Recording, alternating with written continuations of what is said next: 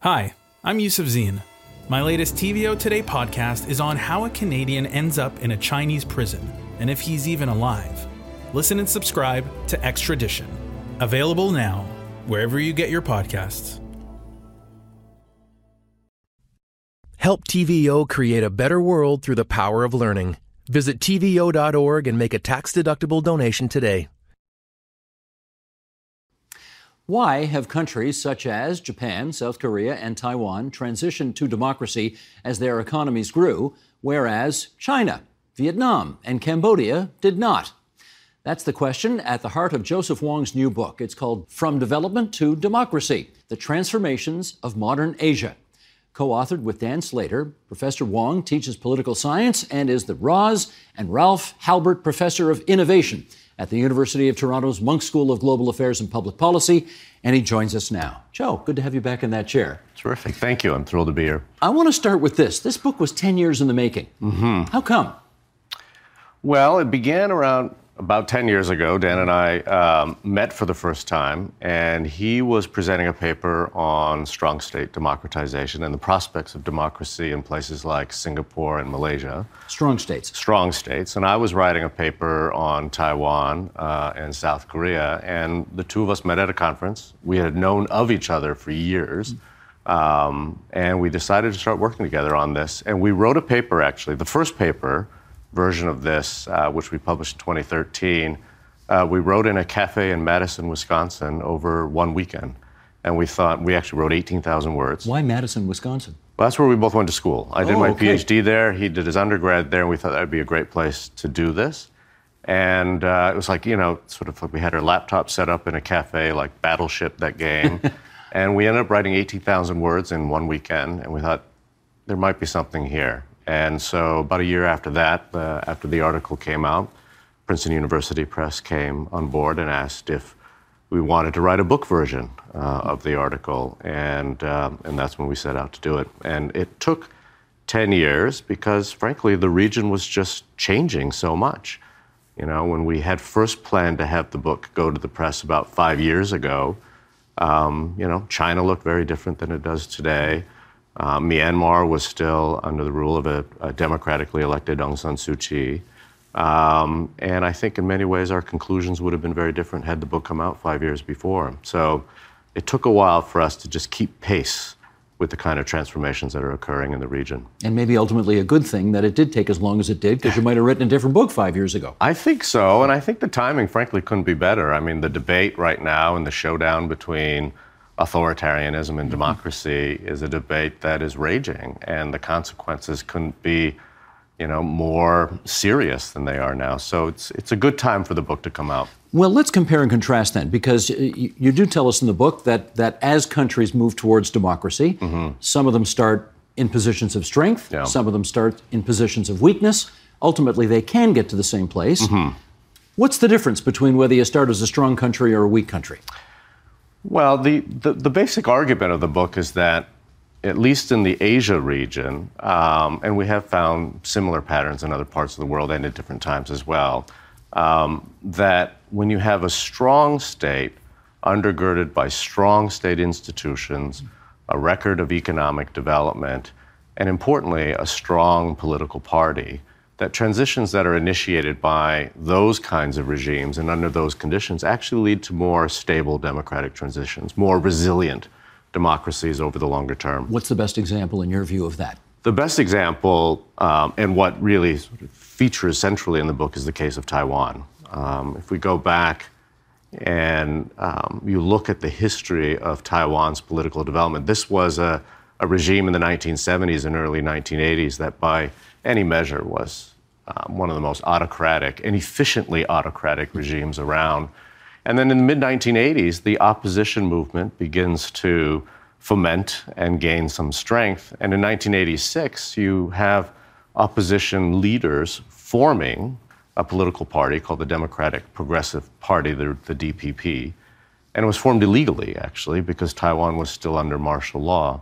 And at that moment, most observers around the world who you know, watched Taiwan politics assumed that the incumbent regime, the KMT or the Kuomintang, would do what all autocratic regimes do when an opposition starts to form, which is to crack crush down. them, right? To mm-hmm. crush them, and this is what they had done for decades, mm-hmm. uh, and had done, you know, from the point of view of an autocrat, done very, very effectively. But what we actually see is the regime um, standing down, and a year later, martial law being lifted. Uh, and the introduction of elections in the early 1990s, and the first uh, full and free and fair presidential elections in 1996. And so we begin to see a transition to democracy. What was puzzling, and what is at the core of this book then, is why would a regime concede democracy, as the KMT did in the 1980s and late 1980s into the 1990s? Why would a regime concede democracy when it was so strong? Right? And what's the answer? The argument that we make in the book is that when regimes can see on the horizon darker clouds looming. That is to say, they're receiving signals that they've passed their apex of power, but they're still very powerful. They're credible. They have a credible track record of economic development. Under those conditions, those regimes that are confident, confident that if they were to have elections, they would win, confident that if they were to usher in democracy, the political economy would remain stable. Under those conditions, strong parties, strong state regimes can concede democracy and concede a very stable democratic transition. The flip side of your argument, though, is uh, well, let's go back 40 years. Ferdinand Marcos in the Philippines. Yeah. I mean, he thought that's where he was. Right. He called an election, didn't work out. That's right. That's so, right. Th- th- I mean, that's potentially one argument for why a lot of places will not risk the way you have just described. Yeah, and so th- that's right. And the Marcos story, I think, is really important. In fact, we begin the book in a, in a very kind of simple narrative form about what we see as a democracy through weakness scenario versus, mm-hmm. say, what we argue as a democracy through strength scenario.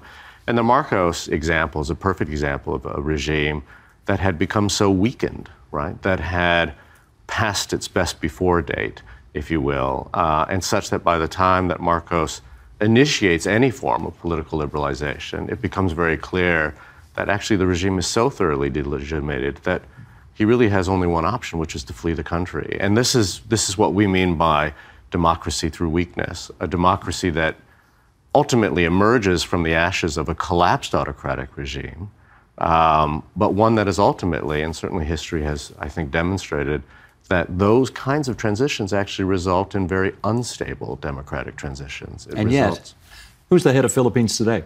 That's right. That's right. Well, this is you know kid. this is that's right. I mean, this is electoral politics. Does I mean electoral politics are electoral politics, mm-hmm. and and you know you will see. Um, you will see in many cases as well a kind of authoritarian nostalgia, and so it's not entirely surprising. Um, and again, I think that in many ways that just demonstrates the kind of you know, the quality of democracy that you want to see ensue. And if you compare that, for instance, with what we see in Japan, Taiwan, and South Korea, those are really enviable democracies, mm-hmm. right? On objective measures, on democracy indices, and so forth. These are places that are stable political orders in which we've also seen continued, you know, economic prosperity. What do you think the special sauce is in those cases that mm-hmm. you just mentioned, which is apparently absent from other places which have yet to figure it out? Mm-hmm. Well, in the book, we have uh, 12 cases that we look at, and uh, we divide them into four clusters of cases. And the examples of Taiwan, South Korea, and Japan are what we call the developmental statist cluster. And these are a, a distinctive group of political economies in the sense that they are uh, high growth economies in the post war period. Um, they're undergirded by what many refer to as a developmental state. So you have a bureaucracy that is very strong, very capable, uh, very intent on growing their economies. These are political economies that have done a good job in reducing poverty, uh, in promoting you know, more rather than less inclusive uh, economic development. And at the helm are uh, strong political parties, right? And a strong uh, ruling regime during the autocratic period. And so this really sets the stage then for a regime, again, that sees these signals of uh, darker clouds on the horizon, you know, electoral signals, maybe the rise in contentious politics and so forth. They see that they are no longer, you know, their hold on power is no longer unassailable. And they say preemptively and strategically, this would be the right time to concede democracy. Um, but this is a unique group of cases because, you know, for all of the all, of the reasons I've just stated, you know, high growth, strong states, strong parties. Well, you've led me nicely to where I want to go next, which mm-hmm. is China. Mm-hmm. And that is, you, you've basically put out a list there of all the things that China has strong mm-hmm. bureaucracy, strong institutions. They've done a, uh, an incredible job reducing yeah. poverty for hundreds of millions of people, yeah. a strong regime, and yet the final thing on that checklist, and therefore a preparedness or a willingness to yeah. take a risk on democracy, that one clearly isn't there for China yet. Why not? Yeah. Um, this is a question I think that perplexes a lot of people. Um, and indeed, when we were writing the book, you know, China is such an important case. And we wanted to be sure that this was not a book solely about China. And the press was very clear as well. Princeton University Press, which published it, was very clear that they were not necessarily interested in a book solely about China. So China was going to be one of 12 cases, but it's such an important case. It's such an outsized case um, in every respect. And we'd originally thought we'd write one chapter on China, but as you can imagine, it's such a big case. Mm-hmm. The history is just so long that the sort of the ups and downs and so forth are so complicated. We couldn't do that. And so we decided to write one chapter, which took us uh, to 1989, which is important, right? Because this was a moment in June of 1989 when many people thought this was an opportunity for the regime to democratize, right? Tiananmen Square. Tiananmen Square. And that this was, in many ways, for those who are proponents of democracy, that this was a lost opportunity. Mm. And the argument we make in the book is that it was indeed a lost opportunity, but it wasn't the most ideal set of circumstances for a democracy through strength scenario to unfold. Because when we look back, actually, at the regime in 1989, it was not a particularly strong regime. It was rife with elite conflict and elite split. China really experiences its economic takeoff after the early 1990s. So China was still relatively, relatively poor at that time. Um, and you know, it was only about half a generation removed from the political chaos of the Cultural Revolution, right? So this was not a regime that was in any position to concede democracy through strength. Not then, but not today then, it is. But today, and so that's where we end off on the book, right? Is is um, is is the argument or the suggestion that if China were to democratize today, if the Chinese Communist Party were to initiate, for instance, a democratic transition, um, that it, it would uh, fulfill all the criteria of a democracy through strength scenario. Um, that it's inconceivable that if the CCP, at least in our view, if the CCP were to initiate free and fair elections, that there would be any viable challengers that could unseat the CCP from power. So you know, there's a way in which one can make the argument, actually, that democracy and democratization is incentive compatible with these regimes. It makes sense. It's, it, it's, with, it's in their self interest mm. to democratize from a position of strength. And so China is, a, is what we call a prime candidate for precisely this kind of political transformation to occur. Which people have been saying for three or four decades people have been saying for three or four decades, but I think that we're, we're, we're in many ways, I think we're looking in the wrong places. Um, I think, sadly, um, and ultimately erroneously, I think we're all looking for democracy to emerge from a collapsed CCP. Mm. Right? When you think about and you read and you contemplate what China watchers, many China watchers are saying around the world, it's to, it's this presumption that democracy can only emerge in China if and when the CCP regime collapses, mm-hmm. or if and when the economy collapses. In other words, neither are about to happen. Neither are about to happen. Frankly, you know, in terms of an, you know, a collapsed China, um, this would be an awful, from a purely humanitarian point of view, mm right? We're talking about close to 1.5 billion people. Um, you know, this would be really calamitous for a lot of people its economy collapsing would not only be economically calamitous for 1.5 billion, it would have reverberations around the world. Like the rest of the world would feel this as well. Mm-hmm. So I think in many ways, by looking for democracy to emerge in China from only, or the only way in which democracy can emerge is from a collapsed regime, is actually looking in the wrong places. And so as we contemplate this, I'm not so sure for three or four decades we've been looking for democracy through strength in China. I think we've been looking for democracy through collapse in China.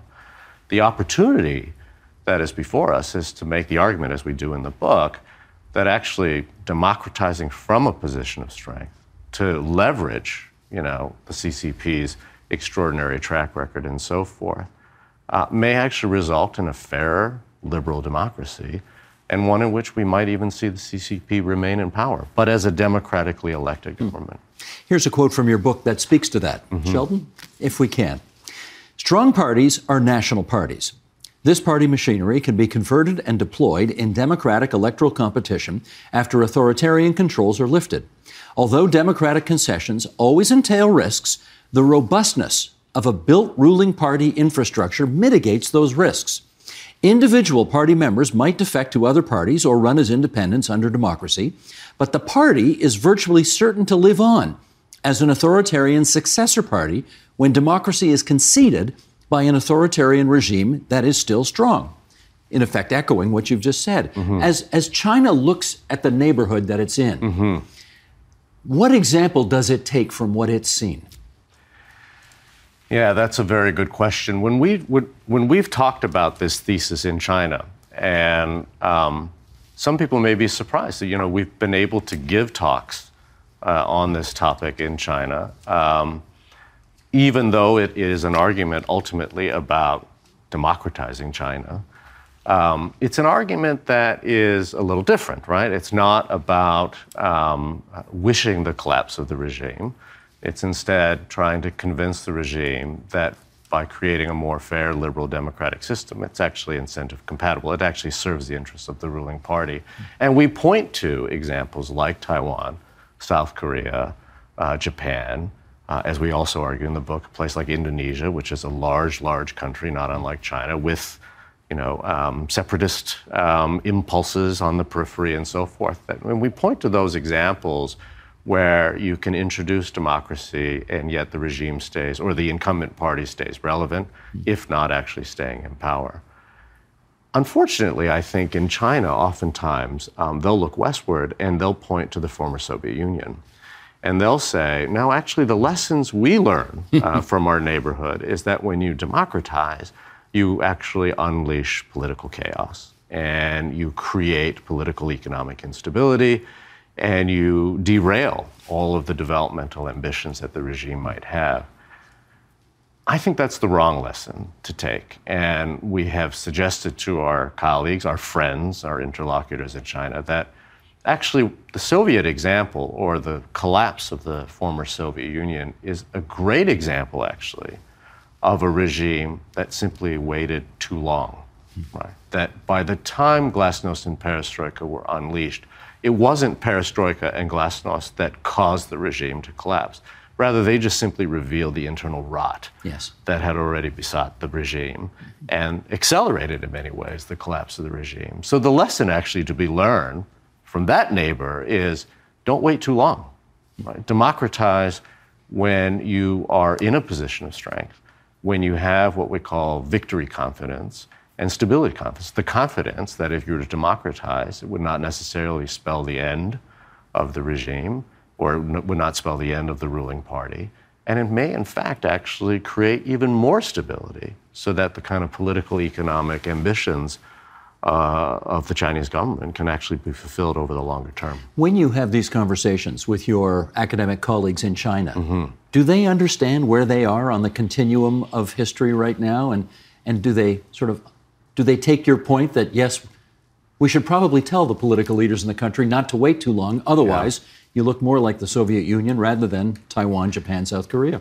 Well, it's uh, it's it's a it's an interesting observation because, as I say, we've been quite welcome to make this argument in China. And so it's not seen as, uh, as an offensive argument or by any stretch. And many will concede that the logic of our argument makes a great deal of sense. Um, and they will say in private, you know, this, this is a very compelling argument, and I think this is something the regime ought to contemplate. Are they?